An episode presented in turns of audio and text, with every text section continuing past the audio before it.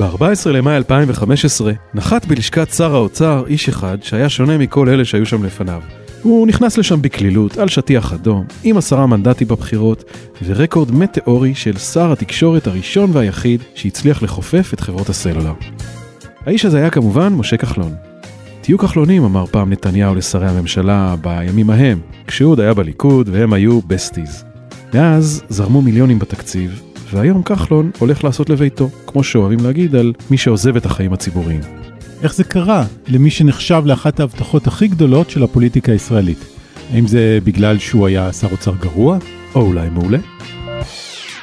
היי, אני עמירם ברקת. ואני אורי פסובסקי, והיום בצוללת אנחנו צוללים לכהונתו השנויה במחלוקת של שר האוצר משה כחלון.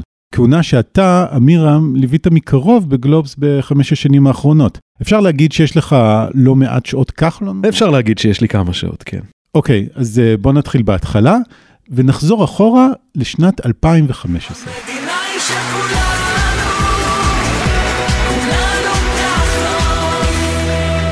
הימים הם ימי בחירות. כחלון הקים את כולנו ורץ בראש המפלגה החדשה. למה עזבת את הליכוד? שאלו אותו. והנה התשובה שהוא נתן. אני הצטרפתי לליכוד בגלל הנושאים החברתיים הכלכליים. ואני עזבתי את הליכוד בגלל הנושאים החברתיים הכלכליים. אם הייתי יכול ליישם את הדברים שאני מאמין בהם, שזה צמצום פערים, שזה משבר דיור, זה יוקר מחייב, כל העושק הזה שהציבור פה עובר יום-יום. באמת, עם כל הכבוד לכל המפלגות, אין אף ראש מפלגה שמדבר על הדברים האלה, אין אחד. אנחנו שומעים פה את כחלון בחוג בית. אתם לא יכולים לראות אותו, אז נתאר לכם. הוא יושב מול חבורה של אנשים צעירים בסלון ביתי, חדור להט ואמונה. כן, הבנקים תפסו מקום מאוד מרכזי בקמפיין הבחירות שלו. ככה הוא נשמע בכינוס בחירות של כולנו באותה תקופה. זה לא פשוט, זאת מלחמה, זאת מלחמה קשה. אני עברתי את זה, אני יודע למה הם לא עושים את זה, אני יודע למה הם פחדים לעבור את זה. יותר קל להילחם בחלשים, יותר קל לקצת קצבאות, יותר קל להעלות מיסים. תראו לעצמכם כשנעשה את הרפורמה בבנקים מה יהיה. 8 מיליארד, זה כפול מהסלולר. אז כן, אפשר רק לתאר כי אנחנו כבר ב-2020 ורפורמה בבנקים לא קרתה. כחלון אולי קיבל את הטיקט שכל כך רצה והיה שר האוצר שלנו ב5 השנים האחרונות, אבל הוא לא הצליח לעשות לבנקאות, אחד השווקים הכי פחות תחרותיים במשק, את מה שעשה לסלולר. הוא כן הצליח להוביל רפורמה בשוק האשראי. מה בעצם עשתה הרפורמה הזאת? בעצם הוא חייב את 2 הבנקים הגדולים למכור את חברות כרטיסי האשראי שלהם. בשורה התחתונה, הלקוח עדיין לא מרגיש השתנה משהו. אז אפשר לומר אולי שהוא עצמו לא בדיוק נשמע לציווי של נתניהו? הוא בעצמו לא היה כחלון מתיוק כחלונים? בהקשר הזה לא, הוא לא הלך עד הסוף עם הבנקים. למה בעצם? אחת הביקורות המרכזיות נגד כחלון היא שהוא לא באמת פועל נגד מוקדי הכוח הגדולים, בין היתר הבנקים, כי למרות שבאמת הסלולר הייתה תעשייה מאוד כוחנית ומשפיעה, היא עדיין כלום לעומת הכוח של הבנקים בישראל. ואל תשכח שלבנקים יש גם פטרון בשם בנק ישראל, שנעמד על הרגליים האחוריות בכל פעם שהמדינה מנסה לעשות רפורמה שתזעזע את הענף. וזה מה שקרה גם במקרה הזה? תראה, כחלון התגרה בבנק ישראל, התעמת עם הנגידה דוקטור קרנית פלוג, הוא גם עמד מאחורי הצעות חוק פרטיות נגד הבנקים שהגישו חברי כנסת מסיעת כולנו, אבל בסופו של דבר, כחלון הבין שהוא כשר אוצר לא יכול להרשות לעצמו לנהל מלחמה חזיתית מול בנק ישראל, בגלל הנזק שזה עלול לגרום למשק כולו. זה לא נראה טוב. אמירם, אמרת קודם משהו שמאוד תפס אותי. אמרת שכחלון היה שונה מכל שרי האוצר הקודמים.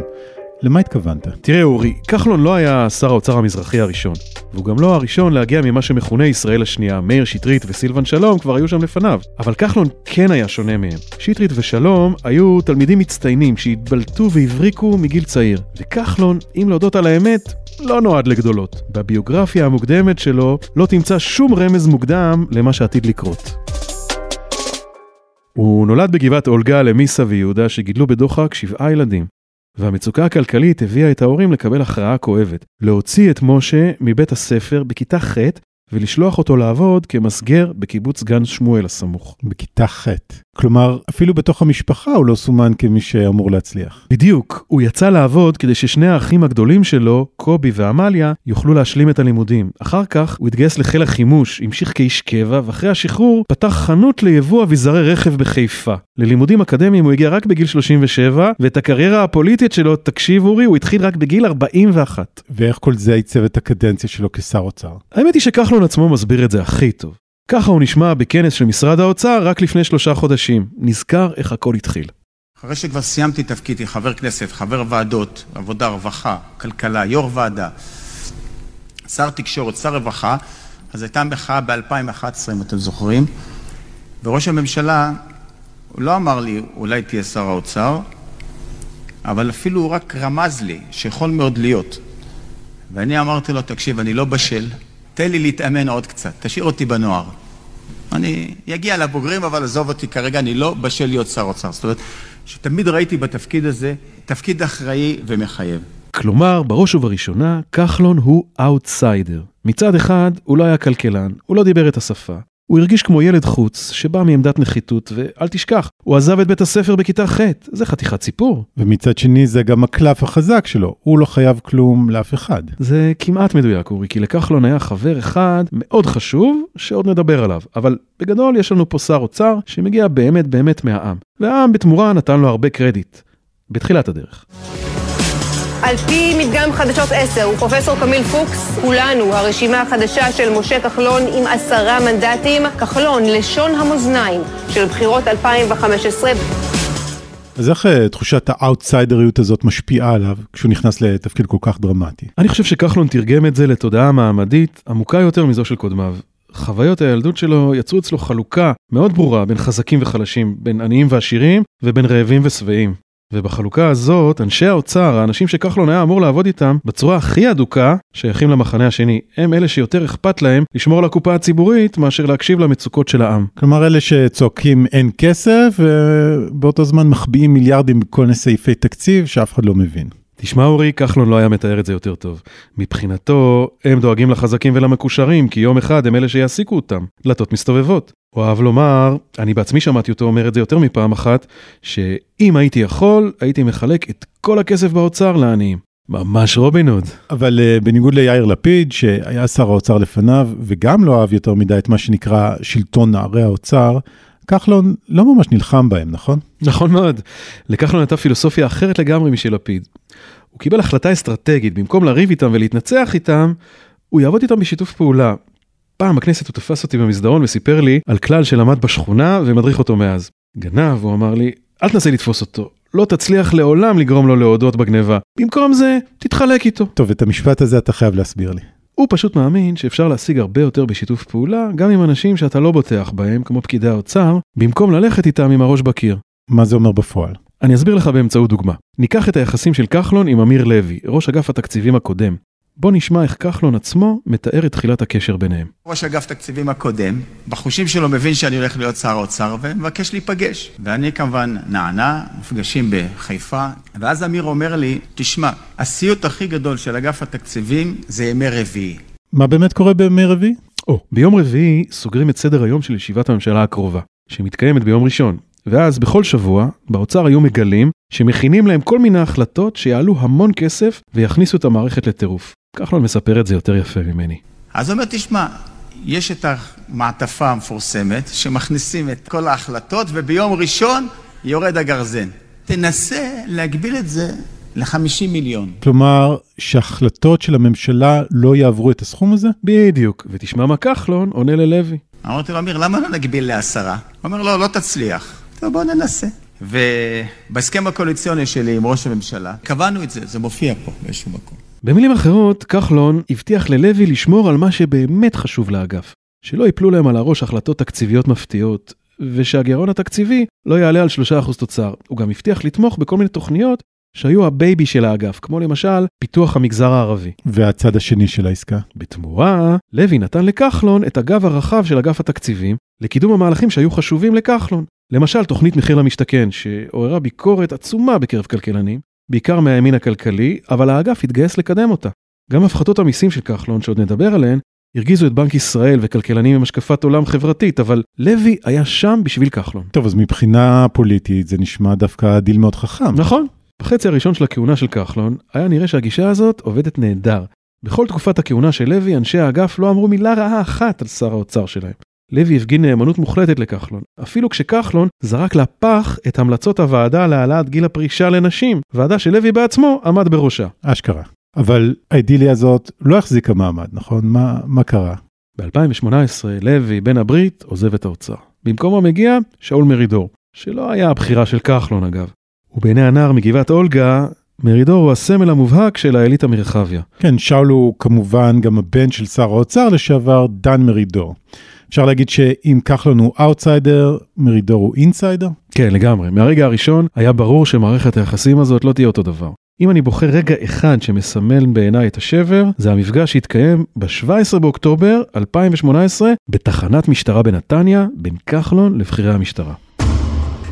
מה קרה שם? במפגש הזה בעצם סוכמה תוספת השכר לשוטרים, לסוהרים ולגמלאי כוחות הביטחון. זו תוספת שתעלה למדינה בשנים הקרובות, תקשיב, כמעט 20 מיליארד שקל. מדובר על סכום עצום בהיקף הכספי שלו, ולפגישה הזאת, באופן חסר תקדים, כחלון לא לוקח איתו אף נציג מקצועי ממשרד האוצר. חבר'ה באוצר היו בהלם. הוא סגר את זה מאחורי הגב שלהם. הם התנגדו להסכם הזה עד לרגע האחרון, וכחלון פעל מאחורי גבם, ובניגוד מוחלט לעמדתם. וזה גם עלה לו ביוקר. בבת אחת נגמר ירח הדבש עם נערי האוצר. השמועות על החריגה ביעד הגירעון התחילו לדלוף בדיוק באותה תקופה. חשבת פעם למה לא שמעת על הגירעון הענק לפני זה? רגע, אתה רומז בעצם שבגלל אותו אירוע הודלף סיפור החריגה בגירעון? אני אומר שסיפור הגירעון שיחק לידיים של אנשי האוצר המתוסכלים. אם עד אז אגף התקציבים גנב סוסים יחד עם כחלון, מאז אותה פגישה בחיפה זה נגמר. אבל יש פה עוד נקודה מאוד מרכזית. כחלון הקריב את היחסים עם האוצר בשביל מערכת יחסים אחרת שהייתה יותר חשובה בעיניו. מערכת היחסים עם הציבור. הוא רצה להיטיב עם הציבור, והיה בטוח שהציבור יחזיר לו אהבה בקלפי, וזה לא קרה. וזה מה שמסמל בעיניך האירוע הזה, של תוספת השכר לשוטרים? זאת פשוט דוגמה נהדרת להתנהלות של כחלון לאורך כל הקדנציה. כחלון רצה להסיר את הכללה שרבצה על שרי האוצר מאז נתניהו. כן. נזכיר שנתניהו כשר אוצר בממשלת שרון הטיל גזרות קשות, ואז מצא את עצמו במדבר הפוליטי עם 12 מנדטים בלבד לליכוד בבחירות 2006, ואחרי זה שילמו מחיר גם שטייניץ ובעיקר לפיד, שהציבור לא שכח לו את העלאות המיסים בתחילת הקדנציה. לעומתם, כחלון בא עם כל העממיות שלו, ומצד אחד באמת רואה מצוקות של אנשים, אבל מצד שני הייתה בזה גם כוונה פוליטית. הוא חשב שאם הוא ידאג לכולם, זה ישתלם לו בבחירות. הנה רשימה חלקית של הסוכריות שכחלון חילק לציבור. הוא עזר לצרכנים להילחם ביוקר המחיה כשהוריד מיסים עקיפים, כמו המע"מ. הוא עזר לחיילי החובה כשהעלה להם את השכר. הוא עזר או ניסה לעזור לזוגות צעירים שמחפשים דירה, כשהרחיק את המשקיעים משוק הנדל"ן עם העלאת מס הרכישה. הוא עזר לרוכשי הדירות כשחילק קרקעות מדינה במיליארדים, במסגרת תוכנית מחיר למשתכן. אפשר לעצור אותך רגע? מחיר למשתכן, תוכנית הדגל של כחלון, בכל זאת הייתה מאוד שנויה במחלוקת, נכון? מה בעצם הייתה הביקורת? אחד, שהיא עולה המון כסף, במיוחד בפרויקטים באזורי ביקוש, שם הסבסוד של הקרקע יכול להגיע בקלות למיליון שקל לדירה, ושניים, שהיא בעצם מגדילה פערים, כי רק מי שיש לו הון עצמי שמספיק לרכישת דירה, יכול ליהנות ממנה. אוקיי, מעניין. בואו נמשיך עם יתר המתנות. קדימה. הוא עזר לאבות עובדים במשפחות צעירות, כשנתן נקודות זיכוי במס הכנסה. הוא עזר לסחירים שמרוויחים פחות משכר המינימום, שקיבלו ממנו מענקי עבודה. למען ערביי ישראל, הוא העביר את החלטת הממשלה 922, שהגדילה את התקציבים למגזר ב-15 מיליארד שקל. על המעשנים, הוא הגן בגופו ממש, כשסרב לאשר את העלאת מס על הטבק לגלגול, עד שבית המשפט הכריח אותו לחתום. ואפילו את הכי עשירים כחלון לא שכח. במבצע מס מיוחד לבעלי שליטה בחברות פרטיות, הוא סידר להם הנחה של כמעט 4 מיליארד שקל, וגם הוריד להם את מס החברות. בקיצור, הוא לא קיפח אף אחד. חילק לכולם מתנות והטבות. אתה יודע שזה קלישאה על קברניטי הכלכלה, שרואים רק את טובת המשק והכלכלה, כלומר את המקרו, ולא רואים את בני האדם שעשויים להיפגע, מה שנקרא המיקרו. ונראה לי שעל כחלון אפשר לומר ההפך? כן, הוא לא ראה מקרו, הוא ראה רק מיקרו-כלכלה. מה שעניין אותו היה מחיר העגבניה וכמה כסף נשאר בסוף לאזרח הקטן בבנק. הוא לא התעניין בנתוני הצמיחה, הפריון והגירעון, ונגידת בנק ישראל, קרנית פלוג למשל, לא אהבה את זה. היא התנגדה להפחתות המיסים של האוצר, וכחלון, בתגובה די טיפוסית, אמר על זה, כל מה שהיא אמרה לי לעשות, עשיתי הפוך. אבל במבט לאחור, הנגידה פלוג לא טעתה. נכון, בעניין הזה, כחלון היה זה שטעה כשלא הקשיב לה. בסוף 2018 נגמר לו המזל, הגירעון התקציבי פרץ את המסגרות וקבר אותו תחתיו. מצד שני, אמירם, נראה לי שבנושא הזה של הגדלת ההוצאה, כחלון והנגידה פלוג דווקא היו באותה דעה. אתה מעלה כאן נקודה מאוד חשובה, אורי. פלוג והרבה כלכלנים אחרים חושבים שרמת ההוצאה הממשלתית על שירותים חברתיים בישראל נמוכה מדי, והיא בוודאי נמוכה ביחס למה שמקובל במדינות המפותחות. מהבחינה הזו הייתה בין פלוג לכחלון סוג של שותפות, גם אם כל אחד בא אליה מכיוון אחר. אבל היה ביניהם הבדל אחד קריטי. פלוג חשבה שזה חוסר אחריות להגדיל את ההוצאות מבלי להגדיל בצד השני גם את ההכנסות. והדרך היחידה שפלוג הכירה להגדלת ההכנסות היא העלאת מיסים. כחלון הוא לא בן אדם שווה להעלות מיסים. כחלון לקח מנתניהו את האמונה שמיסים זה התגלמות הרוע. הוא טען שחייבים להוריד מיסים, כי כך הכלכלה תצמח מהר יותר, ובסופו של דבר גם יהיו יותר הכנסות ממיסים. טוב מכל העולמות, גם לחלק תקציבים וגם להוריד מיסים. עכשיו אנחנו יודעים כבר שזה לא ממש עבד, נכון? זה הצליח במשך שנה-שנתיים, ואז פתאום התברר שנוצר חור ענק בתקציב. המדיניות הזאת של חלוקת סוכריות לא רק יצא גירעון ענקי, שכולנו שמענו עליו, אלא גם העניקה לו את הכינוי סנטה קלאוס, שכמה מהעיתונים הכלכליים הדביקו לו. מאלה זה, אבל גם הציבור שאמור היה לגמול לו על כל הטוב הזה, לא התייצב לצידו בזמן אמת. בבחירות אפריל 2019 הוא קיבל רק 4 מנדטים, ובמועד ב' הוא כבר לא רץ לבד וחזר לליכוד עם הזנב בין הרגליים. וזה בניגוד לכל מה שאמר לאורך כל הדרך. מפלגת כולנו רצה ותמשיך לכהן ולשרת את הציבור בכנסת הזאת, בכנסת ה-21, כמפלגה עצמאית. הגענו להיות שותפים ולא להיות שכירים. ובבחירות מועד ג' הוא כבר בכלל לא ירוץ. אז מה השתבש? מה לא עבד? תראה, כשמסתכלים על רפורמת הסלולר, היא הפכה אותו לאביר האינטרס הציבורי. היה פה מאבק מאוד אלים של איש אחד בתעשייה שהייתה הכי חזקה בארץ. אבל לעומת זאת, כשר אוצר, הוא חילק סוכריות והטבות כמעט לכל מגזר, ואיכשהו מה שיצא מכל זה, שלא היה לו הישג אחד מהדהד. לא היה לו מאבק אחד משמעותי שהציבור זכר לו. מה נשאר? רק הגירעון. תשמע, זה אולי הרגע לחזור לחבר ההוא שדיברת עליו בהתחלה, גם זה אולי פגע בתדמית הרובין הוד שכחלון רוצה לטפח. אז הנה מגיע החבר, הלא הוא איש העסקים קובי מימון, בעל השליטה בישרמקו, השותפה הכי גדולה במאגר הגז תמר. לפני הבחירות, כחלון נשאל אם ילחם במונופול הגז, והשיב משהו בסגנון, איזו שאלה. העובדה שהחבר שלך, מלרדי קובי מימון, יש לו על פי הערכות חלקים ממאגר תמר, אומר שאתה לא תעסוק בזה? שאתה לא תעסוק בזה? אני אעסוק בזה, ואני אעסוק בזה, אין קשר למי יש ולמי אין, ואני גם לא יודע מה יש לו או מה אין לו, זה גם לא מעניין לצורך העניין, זה ממש לא רלוונטי. אבל מיד אחרי הבחירות, הוא עשה סיבוב פרסה, והודיע שהיועץ המשפטי של משרד האוצר, אוסר עליו לעסוק בנושאים האלה בגלל קשריו האישיים עם קובי מימון. לגבי הגז אמרתי, ואני עוד פעם נוספת, פעלתי לפי החוק, לפי עצה ראשונית של יועץ משפטי, תמיד שלטון החוק עמד לנגד עיניי, כך פעלתי בעבר, כך אפעל בעתיד. אז קודם כל, אצל כחלון זו שיטה, לנסות ולהפיל על הפקידים את האחריות. אבל במקרה הזה, הניסיון גם ממש לא הצליח. וכל הסיפור הזה עושה נזק רציני לכחלון. כן, הסיפור של קובי מימון גרם לכחלון נזק כפול ומאוד עמוק. קודם כל, כחלון התגלה כלא אמין. ומעבר לזה פתאום התברר שלנער מאולגה יש קשרים עם בעלי הון גדולים שהוא מנסה להסתיר. התדמית של נציג שכבות העוני והמצוקה שכחלון כל כך אוהב למכור, פשוט התרסקה. כחלון אגב התנצל על ההטעיה, אבל זה כבר היה מאוחר.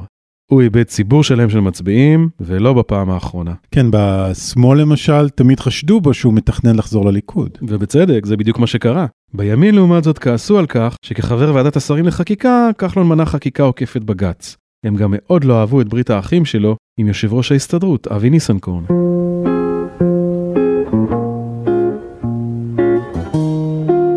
אבל אם נשים רגע בצד את הפוליטיקה, נתמקד שנייה במהות. כחלון הצליח? מצבנו הכלכלי יותר טוב או פחות טוב? טוב, תראה, אם נשים לרגע על האף משקפיים של מקרו-כלכלן, נגלה שבסך הכל מצב הכלכלה בימי כחלון לא היה כל כך רע. המשק צמח, האבטלה ירדה, השכר עלה, אי השוויון צומצם, האינפלציה הנמוכה והשקל החזק דאגו לשמור על בעיית יוקר המחיה יחסית על אש קטנה. כן, אני חושב שאפשר גם להרגיש את זה, נכון? כלומר, הישראלים יוצאים למסעדות, נוסעים לחול יותר מאי פעם. נכון, וגם עליית מחירי הדירות כמעט ונעצרה. אבל בכל זאת אני חושב שבמבט היסטורי, כהונת כחלון תיזכר כהחמצה גדולה, ולא רק בגלל הגירעון הענק. איך אמר נגיד בנק ישראל? את הגג מתקנים בקיץ, לפני שמתחילה עונת הגשמים. כלומר, שאת כל הצעדים הכואבים האלה של רפורמות וגזרות, הזמן לעשות אותם זה דווקא כשהכל סבבה? בדיוק. ואצל שר האוצר כחלון היה קיץ כל השנה. במשך 4 שנים תמימות הכלכלה פרחה, אף משבר פיננסי עולמי או ביטחוני אזורי לא הפריע. זה היה זמן מושלם לתיקונים, למהלכים שיחזקו את הכלכלה הישראלית בטווח הארוך. העלאת גיל הפרישה לנשים, התייעלות במגזר הציבורי, עידוד השתלבות של ערבים וחרדים בשוק העבודה, את כל אלה כחלון לא עשה. אוקיי, אז אחרי כל זה, איזה ציון אתה מעניק לקדנציה של כחלון? טוב, אז הגענו לשורה התחתונה. הוא לא היה שר אוצר הכי גרוע שהיה לנו, אבל בטח לא המצטיין שבהם. אני נותן לכחלון ציון בינוני, משהו בסביבות כמעט טוב. אבל יותר מציונים, יש פה מסר. לאנשים כמו ניר ברקת שחומדים את תיק האוצר. בטווח הארוך, אולי כדאי לשר האוצר לחשוב על האינטרס הלאומי, ולא רק על האינטרסים הצרים והמיידיים של קבוצות הלחץ. יכול להיות שזה יעלה לך בתקופת גלות במדבר הפוליטי. אבל תראה, את מר כלכלה, ראש הממשלה בנימין נתניהו. יכול להיות שבסוף זוכרים דווקא את שרי האוצר שידעו לומר אין לי, ולהיות האיש הרע כשצריך. עד כאן עוד פרק של הצוללת. אתם מוזמנות ומוזמנים לעקוב אחרינו באתר גלובס או באפליקציית הפודקאסטים האהובה לכם, ואפשר גם בספוטיפיי. אם אהבתם את הפרק, תעשו סאבסקרייב או פולו, ונשמח אם תדרגו אותנו גבוה. קטעי הארכיון ששמעתם הם באדיבות חדשות רשת 13, ומתוך המהדורה המרכזית באדיבות חדשות 12. חלקם נלקחו מעמודי הטוויטר והפייסבוק של משה כחלון ומפלגת כולנו, ומעמוד הפייסבוק של משרד האוצר, ממשדר יום העיון השנתי לזכר נופלי אגף התקציבים. לפני שניפרד, אנחנו רוצים להזמין אתכם להאזין לפודקאסט חדש מבית גלובס, דברים שרואים משם, בהנחיית שלומית רביד, שמביאה סיפורים על ישראלים מעבר לים. אולי נלמד מזה משהו גם על עצמנו. תודה לעורך הפודקאסטים רון טוביה, למפיקה ניצה כהן ולכל צוות הצוללת. אני אמירם ברקת. ואני אורי פסובסקי. ניפגש בפעם הבאה. ביי.